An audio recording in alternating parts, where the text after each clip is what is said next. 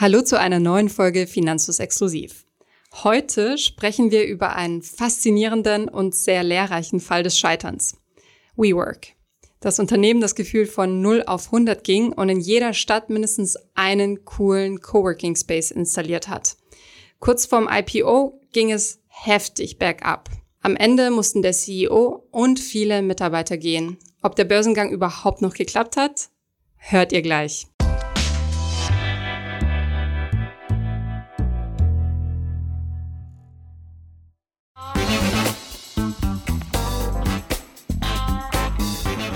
WeWork war eins der am schnellsten wachsenden Startups. Es wurde in einer Reihe mit Tesla, Uber und so weiter genannt. Spätestens vom Börsengang flogen Ungereimtheiten auf. Große Ungereimtheiten. Der CEO musste zurücktreten und der Wert stürzte von erwarteten 47 Milliarden Dollar auf knapp 8 Milliarden Dollar ab. In dieser Podcast-Folge schauen wir uns an, wie es so weit kommen konnte. Denn die Fehler, die WeWork gemacht hat, sagen viel über den Erfolg und das Scheitern von Wachstumsunternehmen aus. Hier kommt ein Zitat von Adam Newman. WeWork didn't crash. It, uh, the valuation went down by 80%, but it's doing great and I actually have a feeling that it has a bright future ahead of it. Das ist ein Zitat von Gründer Adam Newman, der im November 2021 das erste Mal seit zwei Jahren in einem Interview über WeWork gesprochen hat, und zwar mit Journalist Andrew Ross Sorkin für die New York Times. Wir sind nicht abgestürzt, sagt er daran. Kann man so oder so sehen. Newman hat als ehemaliger CEO einiges mit dem Fall von WeWork zu tun, aber mehr dazu gleich. Zunächst, was ist WeWork? Wenn ihr in einer Großstadt wohnt, habt ihr vielleicht schon eine WeWork-Filiale entdeckt. WeWork, später The We Company, ist ein US-amerikanisches Unternehmen, das Büros und Coworking Spaces anbietet, also geteilte Büroflächen. 2010 wurde WeWork gegründet von Adam Newman, den wir gerade gehört haben, und Miguel McKelvey. Newman ist eine sehr schillernde Figur. Wenn ihr euch ein Interview von ihm anschaut, dann werdet ihr verstehen, was ich meine. Er präsentiert sich gerne öffentlich und man könnte ihm einen gewissen Narzissmus unterstellen, aber auch sehr viel Charisma.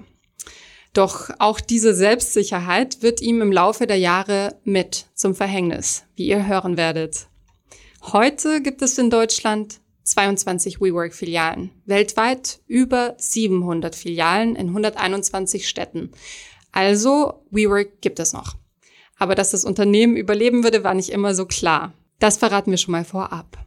Kommen wir zur Gründungsgeschichte und dem Geschäftsmodell von WeWork. Vor WeWork hat Adam Newman sich schon an anderen Geschäftsideen versucht, unter anderem Kleidung mit Knieschonern für Babys. Das hat nicht geklappt. 2008 gründete er mit seinem späteren WeWork-Geschäftspartner Green Desk ein Unternehmen, das Coworking-Büros anbietet und sich auf Nachhaltigkeit konzentriert. Sie verkauften später Green Desk im Jahr 2010, nehmen einen Kredit in Höhe von 15 Millionen US-Dollar auf und gründen WeWork. Den ersten Kredit hat ihnen den Medien zufolge Joel Schreiber von Waterbridge Capital gegeben. Damals hatten sie nur ein renovierungsbedürftiges Gebäude und einen Vermieter, den sie von einer Zusammenarbeit überzeugen konnten. Wenige Jahre später war WeWork weltweit ein Begriff. Zum Geschäftsmodell. WeWork wandelt fixe Kosten wie Büromiete oder Bürokäufe in variable Kosten um, die Unternehmen und Selbstständigen mehr Flexibilität und Optionen bieten. Wer eine Bürofläche für mehrere Firmen gestaltet, nutzt den Platz natürlich effizienter als bei einem Einzelbüro, zum Beispiel was Gemeinschaftsräume wie die Küche angeht. Davon profitieren auch die Bürokonten. Die haben nämlich weniger Kapitalaufwand beim Starten, deshalb wird WeWork auch für Startups sehr interessant. Es ist flexibel und nach Bedarf veränderbar und kein Aufwand für Renovierung, Reinigung, Gestaltung oder Vertragsabschluss fällt für die Firmen bzw. Freelancer an. Je nach Standort bezahlt man mehr oder weniger in so einem Abo-Modell. In London hat eine Hot Desk-Mitgliedschaft, also eine Mitgliedschaft, bei der man keinen zugewiesenen Schreibtisch hat, sondern einfach schaut, wo was frei ist und sich dann hinsetzt, teilweise schon umgerechnet 460 Euro pro Monat gekostet, was ich persönlich sehr teuer finde. Startups haben für WeWork Büros Zehntausende Euro bezahlt, damit sie eine eigene Fläche haben eine Zeit lang war WeWork wirklich so ein Begriff von, es ist cool, hier Büros zu haben. Also ich glaube, Microsoft war ein Kunde, einer dieser Geschäftskunden und WeWork hat sich gegen Ende dieser Hot-Phase auch immer mehr Richtung Unternehmen orientiert. WeWork hat Büros cool gemacht. Also man könnte sagen, na ja, Coworking Space, das gab es ja schon früher und auch diese Kritik gibt es. Aber WeWork hat sich auf die Fahnen geschrieben, dass es um mehr ging als nur Arbeit. Ähm, es ging um Community, um Gemeinschaft und es hatte fast schon so was fanatisch religiöses, wenn man sich die Sprüche anhört in Interviews und, und Werbefilmen. Ähm, statt langweiligen Schreibtischen hat WeWork auf gemütliche, hippe Möbel gesetzt. Es gab so Leuchtschrift, Deko, es gab Bars mit gratis Bier und Kaffee, Tischfußball, Brunch am Montag, Yoga am Mittwoch. Die Kunden hießen nicht einfach Arbeitende oder Kunden, sondern Members. Außerdem kaufte sich WeWork die besten und begehrtesten Lagen. Innenstadtlage, verglaste Gebäude, so cool wie möglich. Also von diesem ersten eher heruntergekommenen Gebäude haben die sich echt hochgearbeitet und haben sich richtig schicke und natürlich auch teure Gebäude gesichert. Zusammengefasst kann man sagen, der Spirit von WeWork war die We Generation, so haben sie das genannt. Also es klingt ein bisschen over the top. Es ging um Community, es ging um Selbstverwirklichung, ähm, da kam später noch dazu, dass sie We Live und alle möglichen äh, Subkategorien eröffnet haben, damit das eben mehr ist als nur Arbeiten. Doch zunächst war es halt doch nur ein Coworking Space. Doch dieser Coworking Space war ziemlich schnell, ziemlich erfolgreich. 2010 hatte WeWork gerade mal zwei Locations in einer Stadt und 450 von diesen erwähnten Memberships. Und dann wurde es 2016 zum ersten Mal dreistellig. 111 äh, Locations in 34 Städten und 87.000 Memberships, also fünfstellig. Und im zweiten Quartal 2019 gab es 528 Locations in 111 Cities oder Städten und eine halbe Million, mehr als eine halbe Million Memberships. Schon 2014 war WeWork laut dem Forbes Magazin der größte Vermieter von Büroflächen weltweit. 2016 wird Microsoft Kunde, IBM bucht 2017 eine ganze Filiale, der Schwerpunkt verschiebt sich von einzelnen Members zu Unternehmenskunden. Ende 2018 besitzt WeWork Büroflächen von 1,3 Millionen Quadratmetern, eine Zahl, die man sich gar nicht vorstellen kann. WeWork erweitert sein Geschäftsmodell um WeLive, Co-Living, ein Fitness- und Wellness-Center und sogar eine Schule, WeGrow nennt sich das dann, in der die Unternehmer von morgen unterrichtet werden sollen. Diese wurden nicht erfolgreich. Als größter Investor ist 2017 die Softbank eingestiegen mit drei Milliarden Dollar in WeWork und nochmal weiteren 1,4 Milliarden Dollar, um WeWork Japan, China und Pacific aufzubauen, die es damals noch nicht gab. Und bis zum Ende besitzt die Softbank 30 Prozent der Anteile von WeWork. Und auch die weiteren Investoren sollte man sich auf der Zunge zergehen lassen. Das sind unter anderem Benchmark Capital, JP Morgan, Goldman Sachs und die Harvard Management Company. 2018 holt sich WeWork weiteres Geld in Form von Anleihen. Sie verkaufen siebenjährige Hochzinsanleihen im Wert von 702 Millionen US-Dollar. Und 2019 hat WeWork 10.000 Mitarbeiter und einen geschätzten Wert von 47 Milliarden US-Dollar. 47 Milliarden US-Dollar. Merkt euch diese Zahl, wir gehen gleich nochmal drauf ein. Das ist enorm hoch und wie sich später herausstellen wird, auch viel zu hoch. An dieser Stelle ein kurzer Exkurs dazu, wie sich Startups finanzieren. Denn ihr könnt euch vorstellen, all diese Büroflächen kann man sich natürlich nicht mit einem kleinen Start-up-Budget leisten. Das kostet richtig, richtig, richtig viel Kohle. Und an die kommen Gründer und Gründerinnen, indem sie unter anderem Wagniskapital heranziehen. Also, das ist die Möglichkeit, auf die vor allem so große wachstumsorientierte Startups in den USA zurückgreifen, Venture Capital oder eben Wagniskapital. Das sind Unternehmensbeteiligungen, in der Regel sehr hohe Summen bis in die Millionenhöhe, wie bei WeWork. Im Gegenzug erhalten die beteiligten Unternehmen, also wie die Softbank, je nach Deal Unternehmensanteile und Mitsprache bzw. Informationsrechte, damit die auch wissen, was mit ihrem Geld so passieren soll in Zukunft. Und das Ziel ist für diejenigen, die das Kapital zur Verfügung stellen, ein Exit, also ein Ausstieg mit Profit. Deshalb sind Venture Capital ausgebende Unternehmen oft an einem schnellen finanziellen Erfolg des Startups interessiert in einem Interview, das rückblickend über die Zeit gesprochen hat, in der WeWork eben ähm, sehr viele Verluste geschrieben hat, sagte Gründer Adam Newman, dass der Hauptinvestor von der Softbank aus Japan auch sehr gedrängt hat, dass man doch wachsen solle und immer weiter wachsen solle. Ähm, und das ist in diesem Fall eben nicht geglückt. Dann gibt es aber noch andere Möglichkeiten der Start-up-Finanzierung. Dann gibt es zusätzlich Darlehen oder Kredite und je nach Deal kann ein Startup auch bei Darlehen oder Krediten sogar Beteiligung oder Mitbestimmungsrechte ausgeben und auch der Fall der Insolvenz wird festgelegt und Darlehensgeber oder Kreditgeber werden in der Regel bedient, bevor die Anteilseigner bedient werden. Darüber hinaus gibt es Business Angels, das sind Privatleute, oft ehemalige Unternehmer, Business Angels wählen Investments in der Theorie nicht nur nach Profit, sondern auch nach Interesse und Sympathie aus. Und sie sind oft mit Expertise und einem Netzwerk als Mentoren an dem Unternehmen beteiligt. Und dazu gibt es noch viele weitere Möglichkeiten wie Crowdinvesting oder Förderkredite, zum Beispiel ein Gründerkredit in Deutschland, der natürlich im Fall von WeWork nicht relevant war.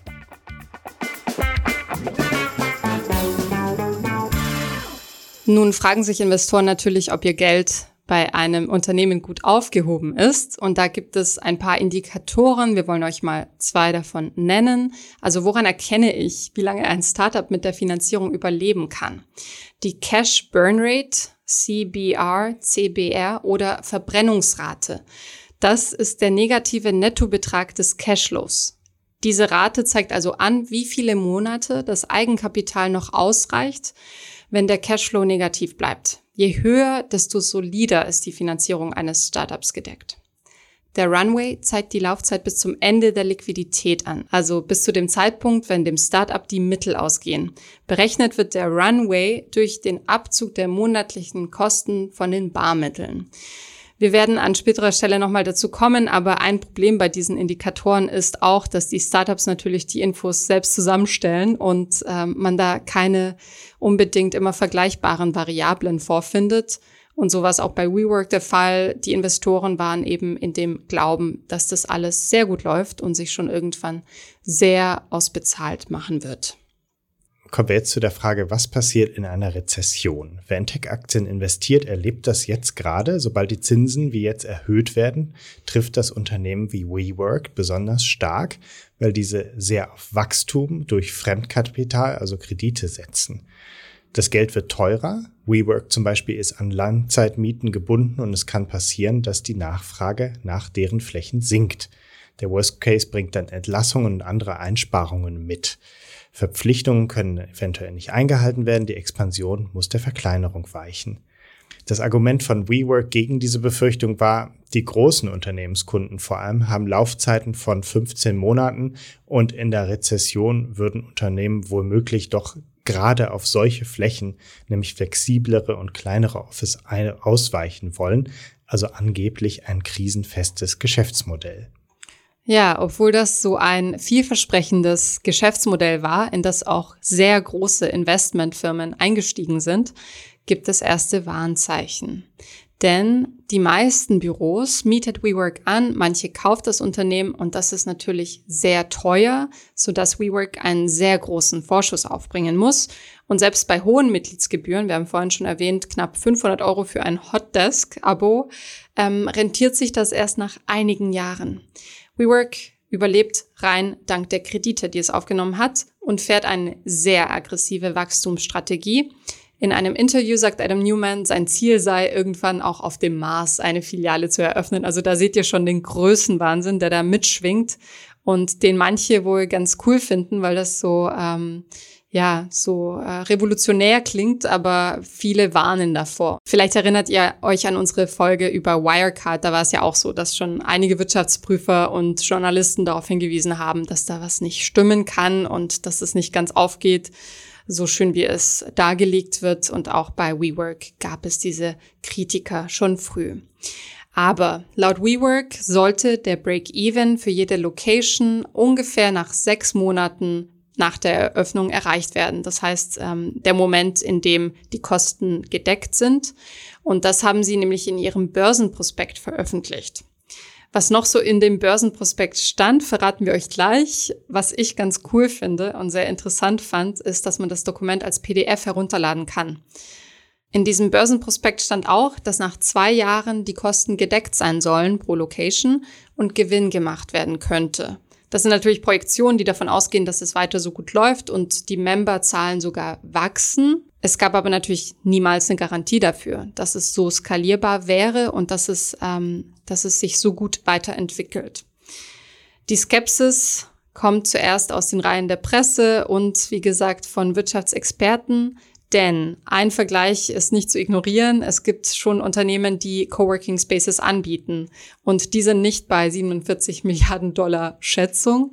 Unternehmen wie Regis, heute IWG, setzen auf ein ganz ähnliches Konzept. Und in der Dotcom-Blase musste Regis gerettet werden. Ein Problem waren damals die Langzeitmietverträge, aus denen man sehr schwer wieder rauskommt, also finanzielle Verpflichtungen. Und selbst wenn die Mietpreise insgesamt sinken wegen einer Rezession, muss man diese Kosten weiter decken. Und WeWork hat eben nichts neu erfunden. Also man sagt bei jedem ähm, Startup so, was ist die Special Source? Was habt ihr neu erfunden? Warum, warum seid ihr ein Unicorn und warum seid ihr das ganze Geld wert? Und bei WeWork ist es so, dass es halt immer mit Unternehmenskultur beschrieben wird und Community, aber es sind eher so Floskeln. Also wenn man sich jetzt rückblickend diese Videos anschaut, dann ähm, wird einem schnell klar, dass da schon etwas ein bisschen schummrig war.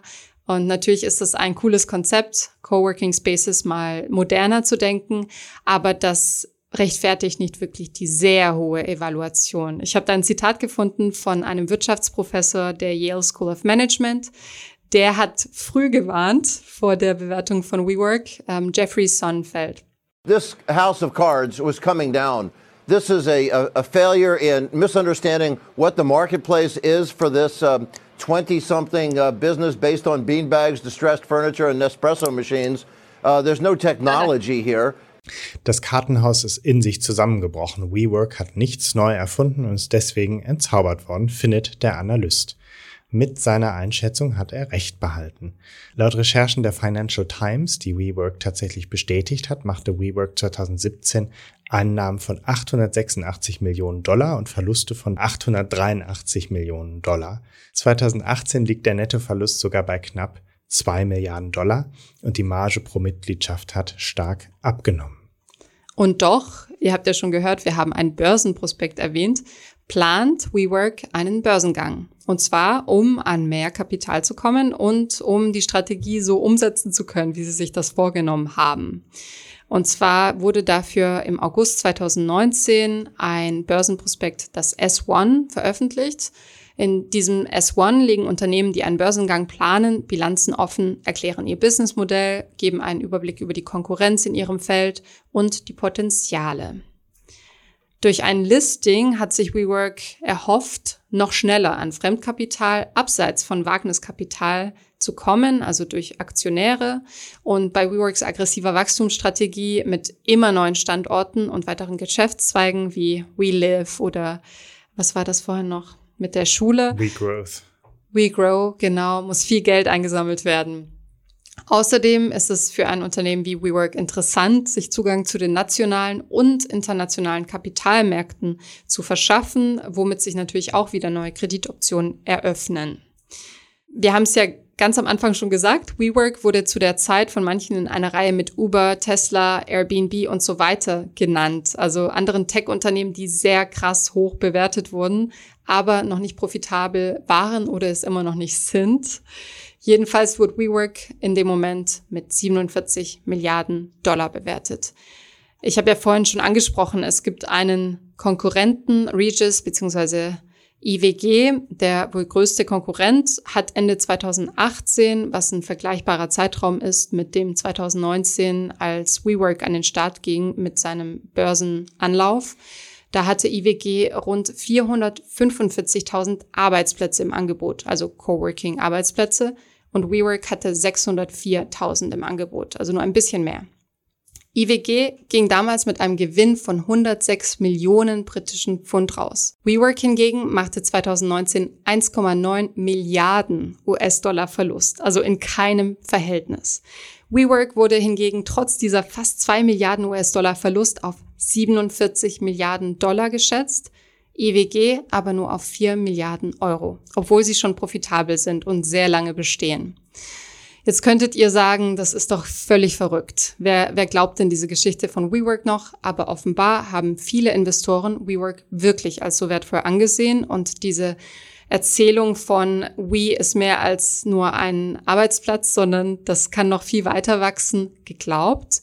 Gründer Adam Newman blickt in einem Interview 2021 darauf zurück und sagt, als er nach Größenwahn und Realität bei der Bewertung gefragt wird, We had bankers coming to us showing us, uh, I'm embarrassed to say, but pieces of paper saying that we might be an extremely highly valued company, way more than 47 billion. So when the whole world is telling you that, yes, we believed it and, and we thought it was really happening. Doch natürlich ist es auch anderen Leuten aufgefallen, dass die Zahlen sehr hoch gegriffen sind und dass es Probleme in den Bilanzen gibt. Gründer Adam Newman hat WeWork zwar schnell aufgebaut, aber offensichtlich ist nicht alles ganz clean. Seine Bilanzierungsmethoden werden angezweifelt, da kommen wir nochmal drauf zurück, Stichwort bereinigter EBITDA. Es gibt potenzielle Interessenskonflikte. Er vermietet nämlich auch eigene Immobilien an WeWork. Seine Investments sind von außen nicht unbedingt nachvollziehbar. Er steigt zum Beispiel in das Surf-Startup Wave Garden ein und sagt, Surfhallen könnten zum Teil der Zukunft von großen Büros sein bei Google und Co.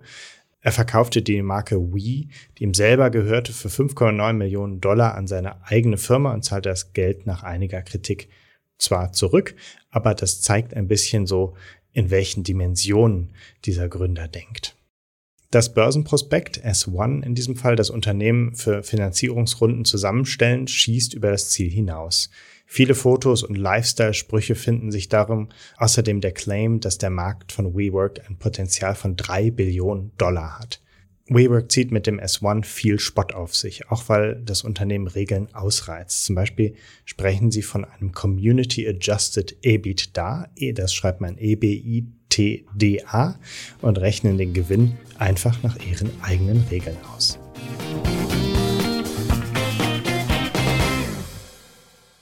Aber Anna, erklär uns doch mal, was ist dieser EBITDA und was ist vor allem ein Community Adjusted EBITDA? Der EBITDA ist eine betriebswirtschaftliche Kennzahl. Es gibt verschiedene Möglichkeiten, den Gewinn zu berechnen von einem Startup oder von einer Firma im Allgemeinen. Es gibt den Nettogewinn, es gibt den Bruttogewinn und es gibt noch weitere Abstufungen. Darauf gehen wir hier nicht im Detail an, aber der EBITDA ist konkret die Earnings Before Interest, Taxes, Depreciation and Amortization. Das heißt, das ist der Gewinn vor Zinsen, Steuern, Abschreibungen auf Sachanlagen und Abschreibungen auf immaterielle Wirtschaftsgüter. Und diesen EBITDA, wie gesagt, eine betriebswirtschaftliche Kennzahl, die vor allem interessierten Investorinnen oder auch ähm, Aktionären dann am Ende helfen soll, das Ganze einzuschätzen und gibt es auch als bereinigte Form. Der bereinigte EBITDA soll die Profitabilität eines Unternehmens ohne externe Faktoren angeben. Hier werden also Sondereffekte abgezogen, dazu zählen Ereignisse und Posten, die einmalig sind und keinen Einfluss auf das operative Geschäft haben. Das klingt jetzt sehr sperrig und führt auch dazu, dass man diesen bereinigten EBITDA eben relativ flexibel als Unternehmensgründer ausgestalten kann. In der Theorie soll der bereinigte EBITDA aber die Möglichkeit geben, ein Unternehmen mit branchenähnlichen Unternehmen zu vergleichen und die Kreditwürdigkeit einzuschätzen. Diese Bereinigung um Sondereffekte scheint auf der einen Seite sinnvoll zu sein, da für Investoren die nachhaltige Entwicklung des operativen Geschäfts interessant ist. Auf der anderen Seite hat das Management hier aber auch die Möglichkeit, die Kennzahlen entsprechend den eigenen Anforderungen nach zu definieren, ein anderes, etwas besseres Bild der Realität zu vermitteln und sich in ihrer Kreativität auszuleben. Und das hat WeWork auch getan. Beim Community Adjusted EBITDA inkludieren Newman und Kollegen zusätzlich zu Zinsen und Steuern auch die Marketingbudgets, die Mieten der angemieteten Gebäude, Internetkosten, Baukosten und so weiter. Und so kommen sie auf eine sehr viel höhere Summe als Gewinn. 233 Millionen Dollar wurden hier zusätzlich von den Ausgaben abgezogen. Dazu sagt Mitgründer Newman in einem Interview mit der New York Times. An idea came from that side of the table of community adjusted EBITDA because we were so creative in branding. We were branding everything. We had community managers, not building managers. It was all about we. It was all part of how we work. It was part of the culture. When I heard that, I didn't think that was a problem. The term was not uh, in any way a bad term, but when you deal with financial terms, you should just stick another lesson. Stick to the original terms. When it comes to finance, it's better to be boring. Ja, also mit dem Community Adjusted EBITDA haben sich Newman und Co. viel Spott angezogen. Aber all diese neuen schönen Begriffe beiseite, die Zahlen zeigen bisher sehr hohe Verluste von WeWork, wenn man sich jetzt nicht gerade den Community Adjusted EBITDA anschaut und problematische Verwicklungen von CEO Newman. Also zum Beispiel dieser Versuch, die eigene Marke an die Firma zu verkaufen, ist natürlich ziemlich lächerlich. Wer sich jetzt fragt, was ist ein Börsenprospekt überhaupt und warum musste Newman und sein Team das zusammenstellen und diese Bilanzen aufbringen und so ein EBITDA berechnen, hört euch unsere Folge 217 an. Darin erklären wir, warum ein IPO bzw. ein Börsengang für Firmen interessant ist und wie ein Börsengang abläuft. Jetzt aber wieder zu WeWork, die dann ziemlich abgestürzt sind. Am 22. Oktober 2019, kurz vor dem geplanten Börsengang, rettet der größte Investor, die Softbank, WeWork mit 9,5 Milliarden Dollar durch Kredite und den Kauf von Anteilen. Newman wird als CEO abgelöst und eine Doppelspitze übernimmt. Der Zeitplan für den Börsengang wird nach hinten geschoben. Ende 2019 ist nun geplant, wird aber auch nicht eingehalten. 2400 Mitarbeiter, das sind rund 20 Prozent der Belegschaft, verlieren ihre Jobs. Doch sogar für Mitarbeiter, die bleiben durften, sieht es schlecht aus. Viele hielten einen recht großen Anteil an Mitarbeiteraktien. 80 bis 90 Prozent davon wurden auf einen Schlag wertlos. Da machen wir wieder einen kleinen Exkurs, um euch zu erklären, warum das so desaströs war für diejenigen, die das betroffen hat. Und zwar ein Exkurs zum Thema Stock Options, Anteilsscheine von Mitarbeitern.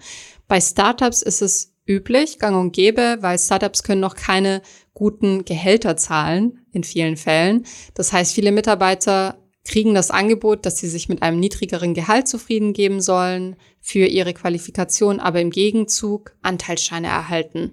Und bei WeWork war das, wie bei vielen aufstrebenden, sehr gehypten Unternehmen, für die es auch cool war zu arbeiten damals, ähm, war das auch etwas, was sie praktiziert haben und die Mitarbeiter haben sich erhofft, dass sie dadurch mal an gutes Geld kommen könnten. Und gerade bei einer Evaluierung von 47 Milliarden Dollar haben sich einige wahrscheinlich gedacht, ja, mein Haus ist jetzt abbezahlt, wenn die mal an die Börse gehen.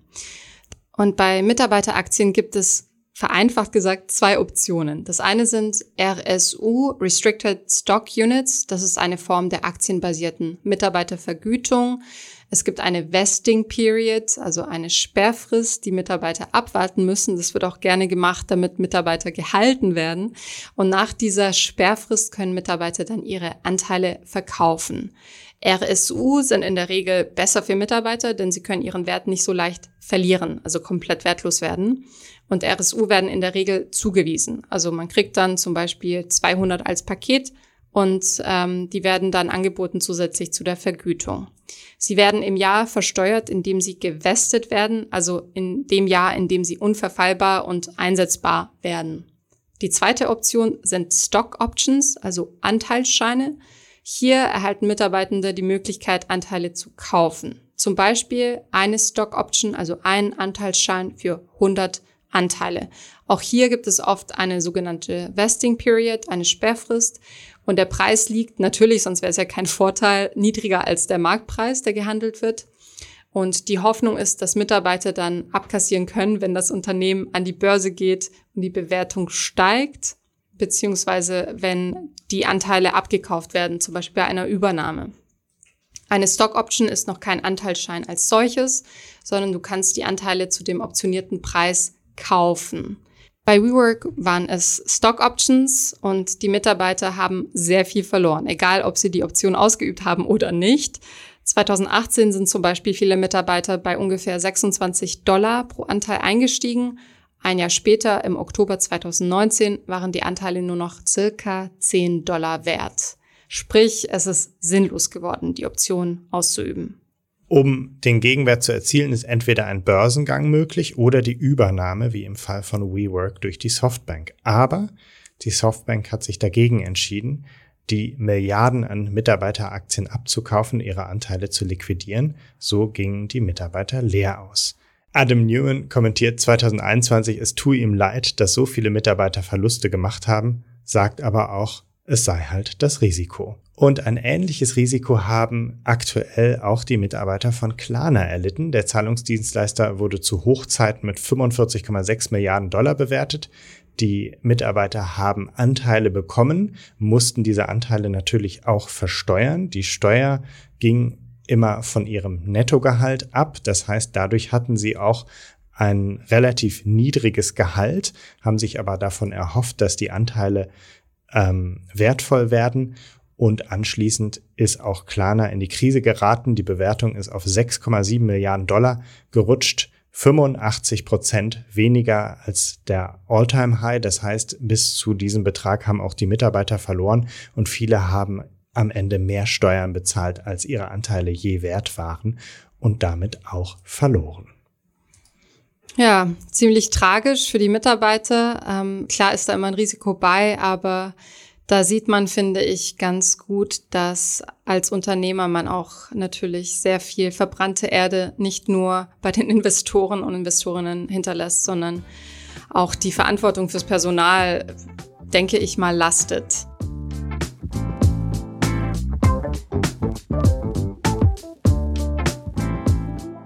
Wir erzählen euch jetzt noch in einer schnellen Zusammenfassung, was danach geschehen ist. Also WeWork ist am Boden. Adam Newman als CEO ist zurückgetreten. Ähm, die Softbank aus Japan hat das Unternehmen gerettet. Es gibt eine neue Doppelspitze. Und sie haben tatsächlich noch den Börsengang geschafft. Im Oktober 2021 ist WeWork an die Börse gegangen mit einem SPAC-Börsengang. Dazu empfehle ich euch Folge 167 unseres Podcasts. Darin beschreiben Mona und Thomas nämlich, was ein Special Purpose Acquisition Company Börsengang so ist. Vereinfacht gesagt ist das eine Firmenhülle. Also Specs sind leere Firmen ohne operatives Eigengeschäft oder auch Blankoscheckgesellschaften. gesellschaften die allein mit dem Ziel gegründet werden, später eine andere Firma, in diesem Fall WeWork, zu übernehmen. Im Fall von WeWork hieß die SPAC, also die Börsenhülle, BowX Acquisition Company. Mit dem Kapital, das dieses SPAC dann eingesammelt hat, sucht sie ein geeignetes Unternehmen, mit dem sie fusionieren kann. Anleger kennen im Vorfeld nicht genau das Unternehmen, mit dem fusioniert werden soll und das an die Börse gebracht werden soll, sondern nur das Themenfeld, zum Beispiel Biotech. In der Regel haben die Specs Manager dann 24 Monate, also zwei Jahre Zeit, ein geeignetes Unternehmen zu finden und zumindest eine Absichtserklärung zum Unternehmenszusammenschluss vorzulegen. Der Vorteil ist für WeWork zum Beispiel, dass es weniger Regulatorien gibt als bei einem klassischen Börsengang oder bei einem IPO. WeWork wurde jetzt, also Ende 2021, mit 9 Milliarden Dollar bewertet, was immer noch nicht schlecht ist aber 2019 waren es 47 Milliarden Dollar. Also eine krasse Diskrepanz. Und wir erinnern uns an die IWG, die 4 Milliarden Dollar wert war. Also immer noch drüber. Adam Newman, ihr fragt euch jetzt sicher, was mit ihm passiert ist. Um ihn müsst ihr euch keine Sorgen machen. Adam Newman erhielt Berichten zufolge knapp 1,7 Milliarden Dollar vom Hauptinvestoren Softbank. Der hat nochmal schön verhandelt und zwar dafür, dass er aus dem Vorstand ausgeschieden ist und seine stimmberechtigten Anteile abgegeben hat. Für ihn ging also alles gut aus und er vermarktet jetzt ein Kryptoprojekt, für das er bereits 70 Millionen Dollar eingesammelt hat und ein Immobilienprojekt in Florida, für das er gerade 350 Millionen Dollar von einem der Facebook-Investoren erhalten hat. Das Unternehmen wird bereits auf eine Milliarde Dollar geschätzt und wenn ihr wie ich die Apple TV-Serie zu WeWork angeschaut habt und ähm, dann auch so neugierig geworden seid, euch äh, Adam Newman mal anzusehen, dann wisst ihr, was ich meine, wenn, wenn ich sage, er ist sehr charismatisch und so eine richtige Führerpersönlichkeit. Deshalb überrascht es mich nicht, dass er schon wieder sehr viel Geld bekommen hat für seine Business-Ideen. Ja, da haben sich doch mit ihm und einem Krypto-Projekt zwei gefunden, die wahrscheinlich zusammenpassen. Ja, mal schauen, was da noch so kommt an Skandalen oder Erfolgen. Ich will es ja nicht ausschließen. Wir hoffen, dass wir euch ein gutes Lehrstück dazu, wie man sich überschätzen kann. Ja, was lernen wir daraus? Ähm, IPOs sind riskant. gerade wenn man direkt in ein IPO investieren will. In diesem Fall ähm, kam es ja erstmal gar nicht zum IPO, aber auch SPACs sind riskant, denn am Ende steckt da plötzlich WeWork drin, ohne dass man äh, wusste, was da später reinkommt.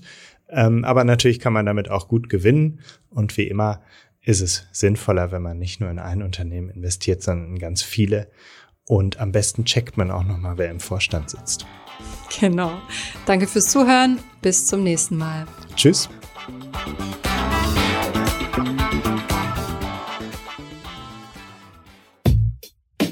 Ich hoffe, diese Podcast-Folge hat dir gefallen und du hast was dazugelernt.